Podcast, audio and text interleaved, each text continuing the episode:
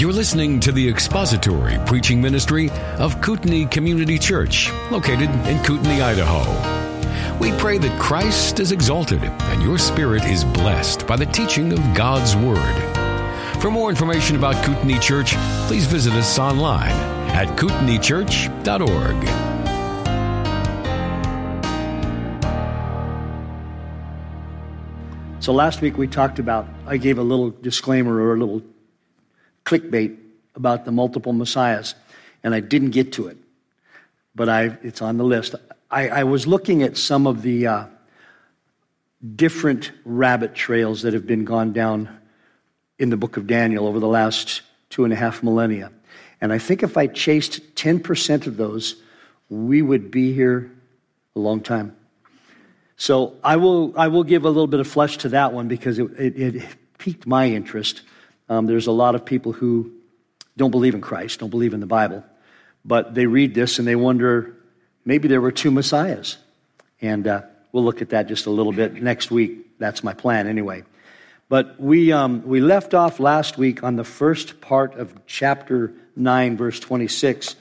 So, and I just lost my, I, I still haven't found my Bible. So I'm using one of these fake ones that the church has. You know, I looked in the lost and found. So, so the pages are all messed up. This is like page 637. I don't know what these guys were thinking when they numbered these pages, but so if you would read with me in the book of Daniel, chapter 9, we're going to read from verse 20 to the end of the chapter.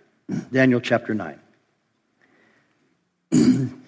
Daniel says, Now while I was speaking and praying and confessing my sin and the sin of my people Israel and presenting my supplication before the Lord my God, in behalf of the holy mountain of my God. While I was still speaking in prayer, then the man Gabriel, whom I had seen in the vision previously, came to me in my extreme weariness about the time of the evening offering. He gave me instruction and talked with me and said, O Daniel, I have now come forth to give you insight with understanding. At the beginning of your supplications, the command was issued, and I have come to tell you, for you are highly esteemed. So give heed to the message and gain understanding of the vision. Seventy weeks have been decreed for your people and your holy city to finish the transgression, to make an end of sin, to make atonement for iniquity, to bring in everlasting righteousness, to seal up vision and prophecy, and to anoint the most holy place. So you are to know and discern that from the issuing of a decree to restore and rebuild Jerusalem until Messiah the Prince, there will be seven weeks and 62 weeks. It will be built again with plaza and moat, even in times of distress. Then, after the 62 weeks, the Messiah will be cut off and have nothing. And the people of the prince who is to come will destroy the city and the sanctuary, and its end will come with a flood. Even to the end there will be war. Desolations are determined. And he will make a firm covenant with the many for one week, but in the middle of the week he will put a stop to sacrifice and grain offering. And on the wing of abominations will come one who makes desolate, even until a complete destruction, one that is decreed, is poured out on the one who makes desolate. So, with that, um, I'd like to just not, this time we're going to actually do a little bit of review of verse 26 so that we can treat it in its entirety this morning. We made it actually to um, not very far. So, with that in mind, let's just quickly review verse 26. After this, then after the 62 weeks, the Messiah will be cut off and have nothing, and the people of the prince who is to come will destroy the city and the sanctuary and its end will come with a flood. Even to the end, there will be war. Desolations are determined. And I will give a complete chronology of Daniel at some point. It'll be up on the screen. We'll, we'll, we'll summarize this so that we aren't left hanging as to what Gabriel was teaching here. But we're going to walk through it verse by verse still. So Messiah is cut off. Then after the 62 weeks, the scripture says. There's no description of the length of time that the word after describes. This is not the opening event of the 70th week, and it is not stated as such. It occurs after the culmination of the 69 weeks, or more, formally, it is after the culmination of these seven weeks and these 62 weeks. So the reconstruction of Jerusalem occurs in the first seven sevens, which is 49 years. Then another 62 sevens passes, 434 years. Following this, two events occur. First, Messiah comes, verse 25. Then he is cut off, verse 26. There is no debate about the fact that it is Jesus who is being spoken of here. And this is a, a, reference to the crucifixion of Christ as well. So after the completion of the seven and then the 62, Messiah appears and is cut off. But this happens before the beginning of the 70th week. For this to happen, there must be a time gap between the two week, the two time periods. Since almost all believing commentators agree that this is a 490 year period made up of three time periods 49 years, followed by 434 years, followed by another seven years totaling 490 years, only those who do not believe there is a time gap are forced to insert the appearance of Messiah, the crucifixion of Messiah, and the destruction of Jerusalem 40 years later into a purported seven year period. This simply did not happen. One well known proponent of this theory argues that Christ's death took place in the middle of the final week, coming to an end in AD 33 with the conversion of Paul, which has no bearing on this prophecy. Remember, I'm, re- I'm basically repeating what I said last week just to give us context for the rest of this verse. There is no way to cram 40 years into this seven year period. Note that there is no mention of the 70th week here. These events precede the 70th week, but do not immediately follow the 69th week. Only a literal understanding of this passage can harmonize the interpretation. So, three things occur in verse 26 at the end of the 69th week. Number one, Messiah will be cut off and have nothing. Number two, the prince, the people of the prince who is to come will destroy the city and the sanctuary. And number three, its end will come with a flood. Even to the end, there will be war, desolations are determined. So, as mentioned, all believing commentators agree that the cutting off of Messiah refers to the death of Jesus. The 483 years have been fulfilled to the day on Mar- around uh, on March 30, AD 33, at Christ's triumphal entry. And the Lord was crucified four days later on April 3rd, AD 33. So this was an event that took place after the 483 years, but not during the final seven of sevens. Final seven, the final week, excuse me. The text says, quote, after the 62 weeks, close quote, not in the 62 weeks. These things occurred after 483 three years, but before the final seven years, so, since no mention is made of these things occurring during that final week of seven years. Walvoord explains in his commentary, he says, quote, it makes plain that the Messiah will be living at the end of the 69th week and will be 69th, seventh or week, and will be cut off or die soon after the end of it, close quote. Another commentator observes now, quote, now his crucifixion took place four days after his appearance as the prince, and Israel recognized him as a prince during the triumphal entry. That is four days after the close of the 483rd year. Nevertheless, the prophecy does not represent this great event as occurring in the seven years which yet remain to be fulfilled. Here then is the beginning of the interval, which separates the 483 years from the final seven. That was G.H. Pember.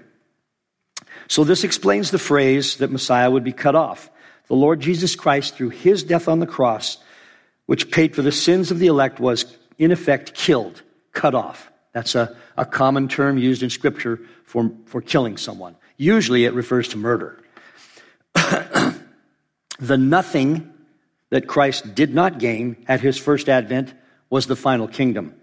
He did not receive his messianic kingdom. He was cut off before that was established. The stone had not destroyed the image at this point, the stone from chapter 2 of Daniel. His own people rejected him and did not receive him, as John says in his gospel in verse, chapter 1, verse 11. He came to his own, and those who were his own did not receive him.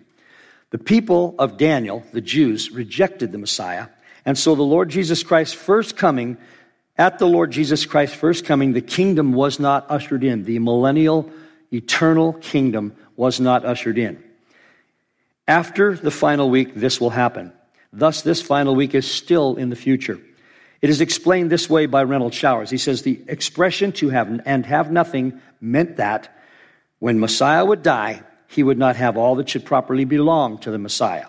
As Messiah, he should have had a royal crown of gold and precious jewels, but he had a crown of thorns, Matthew 27, 29. He should have had a royal robe, but he was stripped of his clothing, John 19, 23, 24. He should have had a royal throne, but he was given the cross, John 19, 17, and 18. He should have had the, recep- the reception and the, claim, and the acclaim of his people, but he received their rejection. John 19, 14, 15, and scorn. Matthew 27, 39 through 44. And that's where we ended last week. So next is regarding the phrase, and the people of the prince who is to come will destroy the city and the sanctuary. There is considerable, considerable debate here, but imagine Daniel's dismay at finding that although the temple would be rebuilt in the first seven sevens, it would be destroyed again after the 483 years, three years had transpired. Israel's discipline would continue. It would not end with the close of the Babylonian captivity. This would be God's judgment on Israel for rejecting the Messiah in his first coming. And Jesus confirms this in Matthew chapter 19, excuse me, in Luke chapter 19, 19, 41 through 44. It says, it says of the Lord Jesus, it says, When he approached Jerusalem, he saw the city and wept over it, saying, If you had known in this day, even you, the things which make for peace, but now they have been hidden from your eyes. For the days will come upon you when your enemies will throw up a barricade against you and surround you and hem you in on every side. And they will level you to the ground and your children within you, and they will not leave in you one in, leave in you one stone upon another, because you did not recognize the time of your visitation. So we need to be reminded, or at least some of us need to be reminded, that the subject of the, of the verb to destroy, will destroy, is people, not prince. This prince is not Christ for certain. The second prince, and will come after the death of Christ, that is, after the Messiah is cut off. The only two possibilities would be the Roman prince who destroyed Jerusalem in AD 70 or Antichrist. The emphasis of this verse is on the people and not the prince. Linguists point out that the use of the article the indicates that this is referring to someone who was mentioned earlier in the book. This would be the little horn of Daniel 7, 8, and 24 through 26. There is no relationship between this mentioned prince and any other issue or matter in this section. Therefore, the implication is that he is mentioned here by Gabriel regarding something about something which will be said about him later. When verse, where verse 25 describes the rebuilding of Jerusalem and the temple, this verse immediately following describes this destruction of both. This is to follow after the 62 weeks. This comports with the fact that Christ's crucifixion followed the 62 weeks, and history describes the destruction of the temple and city 40 years after Christ's crucifixion. Actually, 43 years after Christ's crucifixion, the Romans destroyed Jerusalem and the temple, quelling a revolt. It seems that Gabriel stated it this way so that it would be understood that the people of the prince who is to come would destroy Jerusalem in AD 70, setting up future destruction by the princes, by the prince slash antichrist during the 70th week. So far, only 69 weeks have been described. We will see the 70th week begin to be described in verse 27. So that explains, and the people of the prince who is to come. They will destroy the city, the people of the prince who is to come. And its end, the scripture says, will come with a flood. This describes the destruction of the city and temple by Titus with his four legions in AD 70. This would be the equivalent of about between 16,000 and 20,000 Roman soldiers. And the word its refers to Jerusalem and the temple. So Titus came in, and if I remember right, he, he removed the stones from the temple. I think there was gold, and they did something with the gold that was among the, that was I think there was gold in between the stones in the temple, and they wanted to get at that gold. That was one of the reasons they took it down stone by stone. But the temple was leveled. It was like a flood came in and washed everything regarding the temple away in Jerusalem. Four legions of soldiers made it so. They destroyed it, they killed many. Even so, the scripture says, even so, even to the end there will be war, desolations are determined. That's uh, this, the, last, the last phrase in verse 26.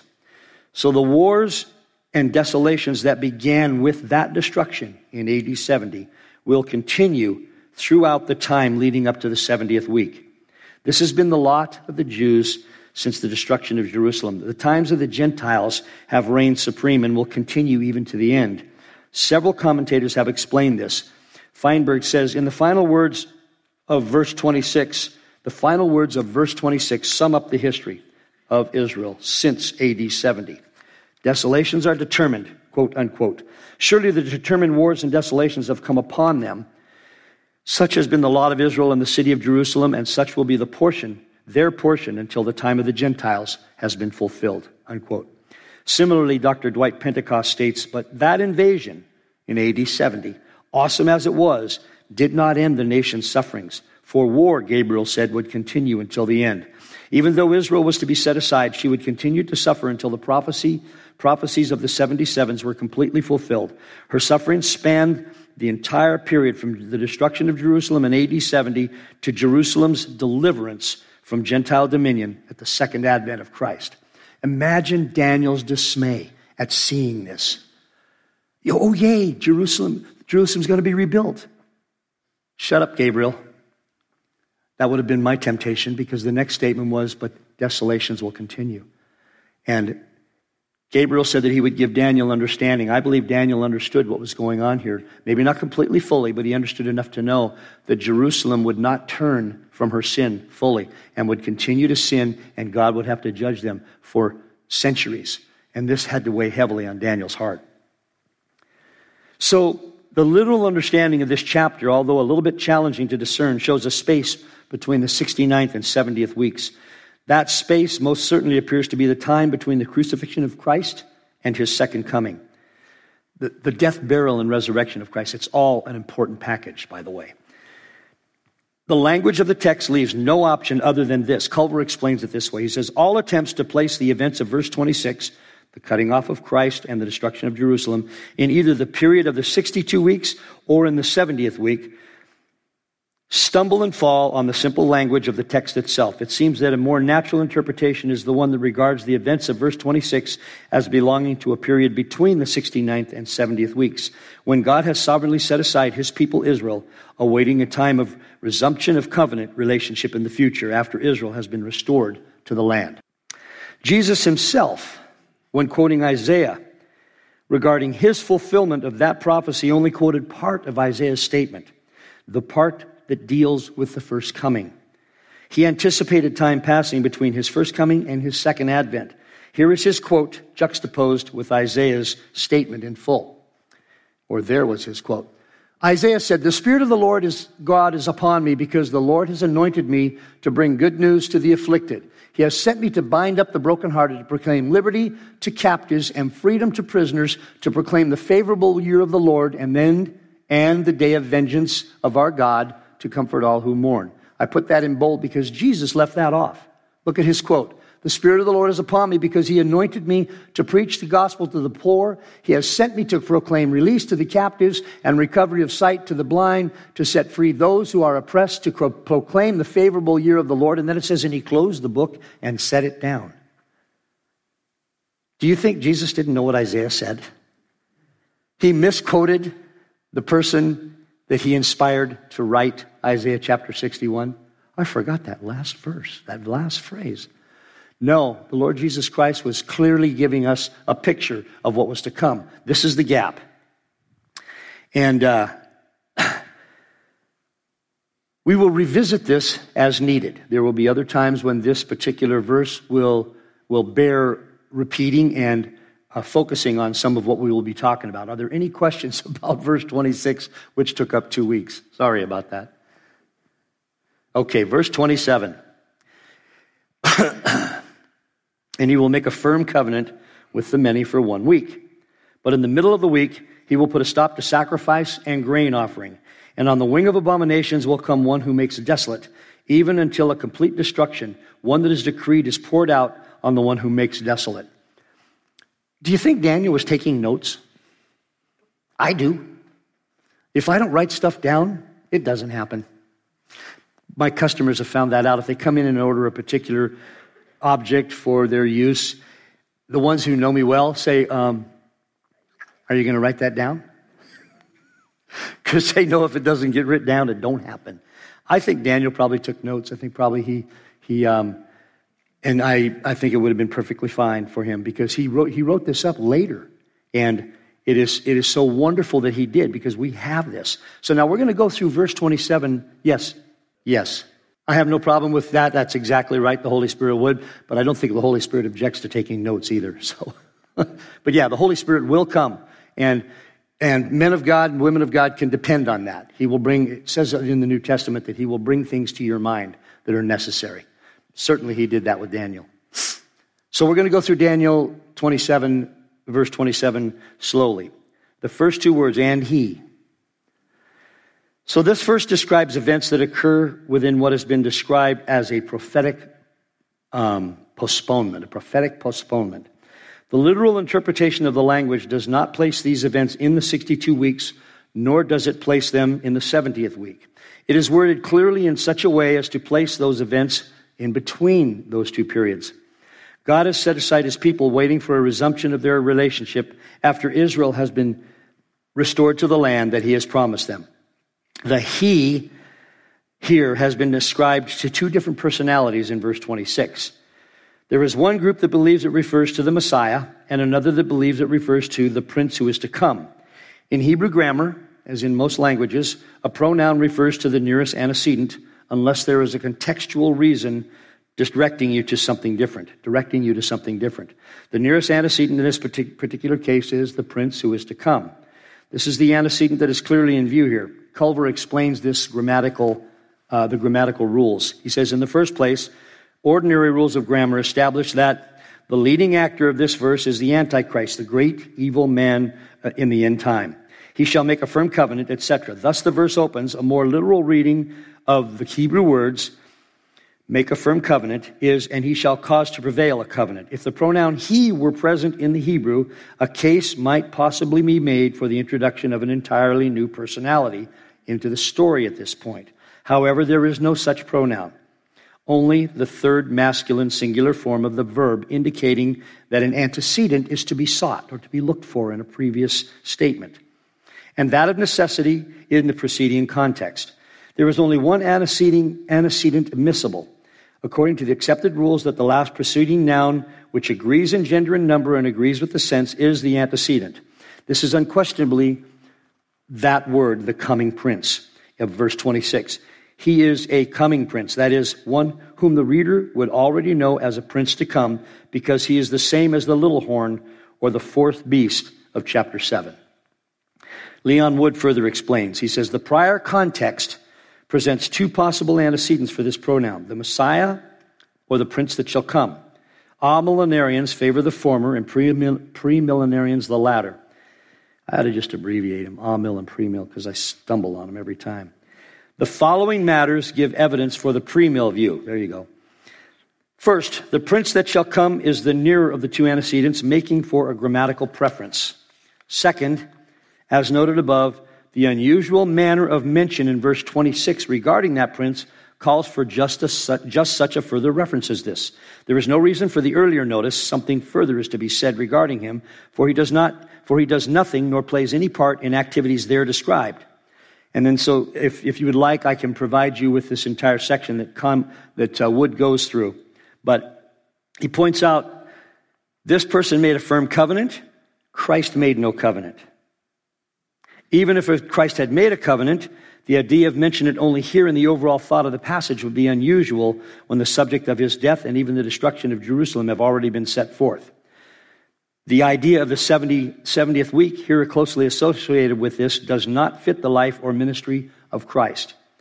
The idea that this causes, this one causes sacrifice and offering to cease does not fit with reference to Christ. One could understand a direct statement concerning Christ providing atonement for sin, although its placing at this point in the general thought order of the passage would be strange, because that would be important to sin bondaged Israelites. There's quite a bit more he goes through um, that explaining ex- that who this is talking about, the Antichrist. And uh, if anybody has interest in that, I'd be glad to shoot you that information. It's uh, quite extensive. The second phrase, the next phrase, will make a firm covenant. So it's clear from these reasons, especially because this is a literal interpretation, that the he referred to is the little horn, the Antichrist. Also, as seen earlier, Antichrist shall cause covenant to be strong. Some argue that this person takes a covenant that already exists and causes it to achieve its intended purpose. They are wedded to that view because they are convinced that the He is Christ. They see this as the fulfillment of God's covenant of grace. At his first covenant coming, Christ made no covenant with anyone, and this non existing covenant did not last seven years. None of the periods of time in Christ's life answer to any of this. The understanding of the first phrase of this verse is that the Antichrist is in, in the restored Roman Empire will make firm covenant with the Jews at the beginning of the 70th week for seven years. Irrespective of the fact that the King, King James has the article, it, it is not there.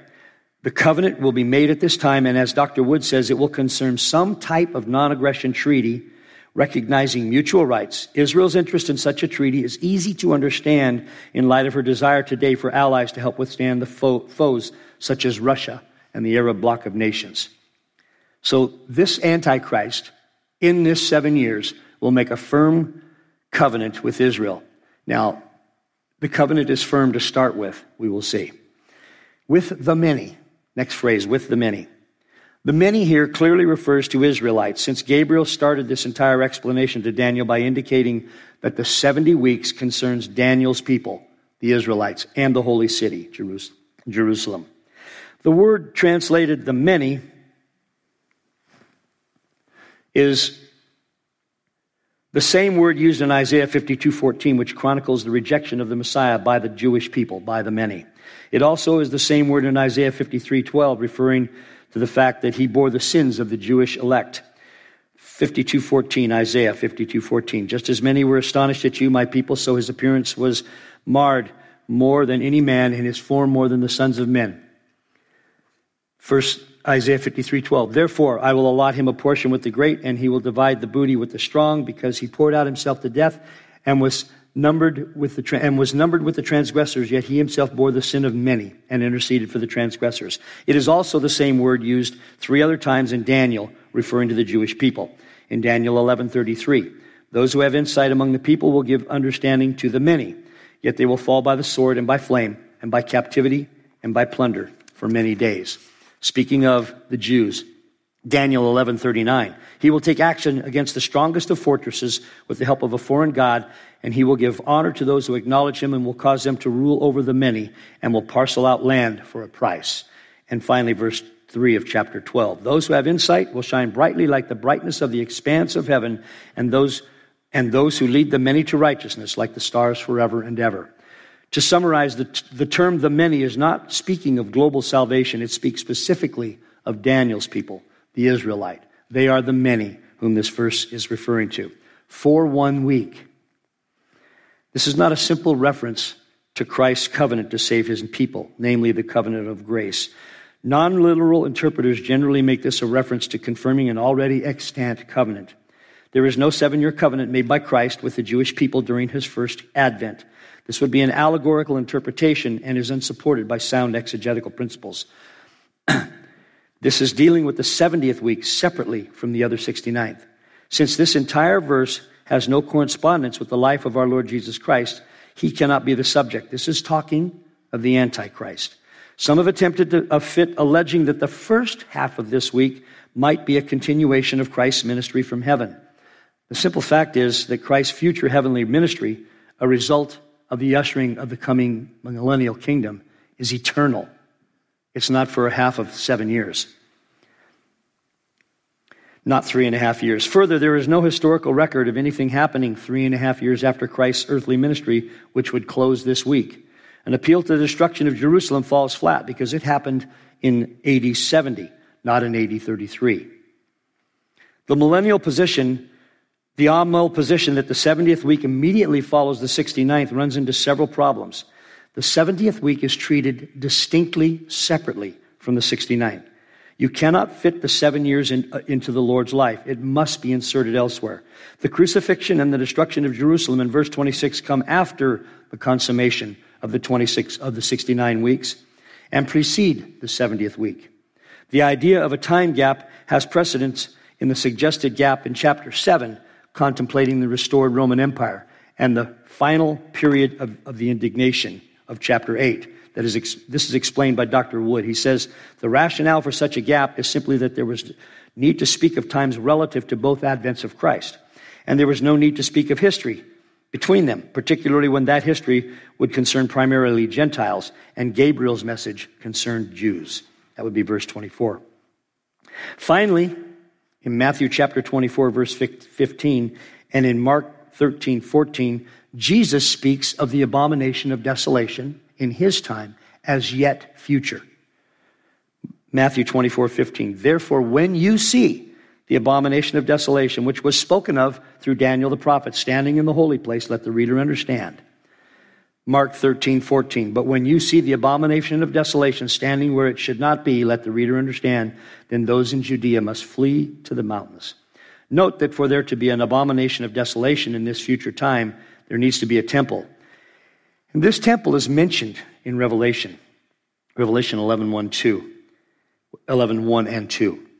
Then there was given me a measuring rod like a staff, and someone said, Get up and measure the temple of God and the altar, and those who worship in it. Leave out the court which is outside the temple, and do not measure it, for it has been given to the nations, and they will tread underfoot the holy city for 42 months. So, in order for this covenant to be formed with the Jews and it to involve a temple, there has to be a temple. so, the final week spoken of here is the time identified with the tribulation period spoken of elsewhere in Scripture. And we're going to read some Scripture here, including Revelation. And uh, I didn't, I didn't uh, put Revelation because the section you need to look at for reference to this area is all of chapters 6 through 18. Jeremiah 30, 30, 30 3 through 11. For behold, this is in reference to the future. The days are coming, declares the Lord, when I will restore the fortunes of my people, Israel and Judah. The Lord says, I will also bring them back to the land that I gave their forefathers, and they shall possess it. They shall possess it. Now, these are the words which the Lord spoke concerning Israel and concerning Judah. For thus says the Lord, I have heard a sound of terror, of dread, and there is no peace. Ask now and see if a male can give birth. Why do I see every man with his hands on his loins and as a woman in childbirth? And why have all faces turned pale? Alas, for that day is great. There is none like it. And it is the time of Jacob's distress, but he will be saved from it. It shall come about on that day, declares the Lord of hosts, that I will break his yoke from off their neck and I will and will tear off their bonds, and strangers will no longer make them their slaves, but they shall serve the Lord their God and David their king, whom I will raise up for them. Fear not, O Jacob, my servant, declares the Lord, and do not be dismayed, O Israel, for behold, I will save you from afar, and your offspring from the land of their captivity. And Jacob will return, and will be quiet and at ease, and no one will make him afraid. For I am with you, declares the Lord, to save you. For I will destroy completely all the nations where I have scattered you. Only I will not destroy you completely, but this, but I will chasten you justly, and will by no means leave you unpunished. So the Lord will punish them through the end until the, the national turning. Remember, a national turning is a result of individual turnings to Christ as Messiah, and then he will restore them in the land. Ezekiel 20, another section that refers to this, that is related to this. 33 through 34. As I live, declares the Lord God, surely with a mighty hand and with an outstretched arm and with wrath poured out, I shall be king over you. I will bring you out from among the peoples from the peoples and gather you from the lands where you are scattered with a mighty hand and with an outstretched arm and with wrath poured out. And I will bring you into the wilderness of the peoples, and there I will enter into judgment with you face to face, as I entered into judgment with your fathers in the wilderness of the land of Egypt. So I will enter into judgment with you, declares the Lord God. I will make you pass under the rod, and I will bring you into the bond of the covenant, and I will purge you, purge from you the rebels and those who transgress against me. I will bring them out of the land where they sojourn, but they will not enter the land of Israel. Thus you will know that I am the Lord. As for you, O house of Israel, thus says the Lord God, go serve everyone his idols, but later you will surely listen to me, and my holy name you will profane no longer with your gifts and with your idols. For on my holy mountain, on the high mountain of Israel, declares the Lord God, then the whole house of Israel, all of them, will serve me in the land where I will there I will accept them, and there I will seek your contributions and the choicest of your gifts with all your holy things. As a soothing aroma, I will accept you when I bring you out from the peoples and gather you from the lands where you are scattered. And I will prove myself holy among you in the sight of the nations. And you will know that I am the Lord when I bring you into the land of Israel, into the land which I swore to give to your forefathers. There you will remember your ways and all your deeds with which you have defiled yourselves, and you will loathe yourselves in your own sight for all the evil things that you have done. Then you will know that I am the Lord when I have dealt with you for my name's sake, not according to your evil ways or according to your corrupt deeds, O house of Israel, declares the Lord God. The basis of one of Daniel's part of Daniel's prayer for mercy was not based on Israel, but based on God's character. This is directly reflected in this section of Ezekiel, a beautiful section. And then finally, Matthew chapter 24, verses 5 through 15. Jesus says, Therefore, when you see the abomination of desolation, which was spoken of through Daniel the prophet, standing in the holy place, let the reader understand. Then those who are in Judea must flee to the mountains. Whoever is on the housetop must not st- go down to get the things that are in his house. Whoever is in the field must not turn back to get his cloak. Must not turn back to get his cloak. But woe to those who are pregnant and to those who are nursing babies in those days. But pray that your flight will not be in the winter or on a Sabbath. For then there will be great tribulation, such as has not occurred since the beginning of the world until now, nor ever will. Unless those days had been cut short, no life would have been saved. But for the sake of the elect, those days will be cut short. Then if, any you, if anyone says to you, Behold, here is the Christ, or there he is, do not believe him. But for false Christs and false prophets will arise and will show great signs and wonders, so as to mislead, if possible, even the elect. Behold, I have told you in advance. We must be about the business of studying this word so that we will not be the ones fooled. And what I get from this section of Matthew, especially the last couple of verses, is that this will be very believable. This will be strikingly and stunningly believable. If it comes in our time, let us be so immersed in Scripture that the counterfeit is evident immediately. The Antichrist at this point will have the power to control the world and will make this treaty or covenant with Israel. His power will continue throughout the 70th week, and at the end of this week, the return of Christ will put an end to his perfidy. This is the comfort of prophecy. The Lord Jesus, you know, the good guy wins in the end. That's so silly when you uh, usher that in to this section of Scripture. The Lord Jesus Christ will be glorified in the end. He will restore Israel to her land. That's clear from the Scriptures. This is the land thing. One of the issues here is land. The other issue is the elect. All of the elect will be able to glorify the Lord Jesus Christ when he finally ends this mess and comes in glory and stops the Antichrist. Now, I don't know if we're going to be in that time. It sure looks like it, doesn't it? I mean, the, um, some of the needs that are required for such an end times fooling, if you will, of the masses are firmly in place. But I'm not a predictor. Whatever time we are in, it needs to be about the, we need to be about the business of glorifying God. So, they will put an end, Christ will put an end to this man's perfidy. The further implication is that in the first half of this week, it will be characterized, which it will be characterized by pleasant conditions. But in the middle of that week, in the middle of the week, the three and a half years, those conditions will come to an abrupt stop. Again, this verse is not speaking of Christ, for he did none of the things that are herein mentioned. There was no covenant with the Jews, to reiterate. He never stopped the sacrifice, for they continued for 40 years after his death. The text of this verse clearly supports a long period of time between the 69th and the 70th week. Finished a little early there. Are there any questions? Comments? Brian? So remember that Daniel was a contemporary with Jeremiah as well.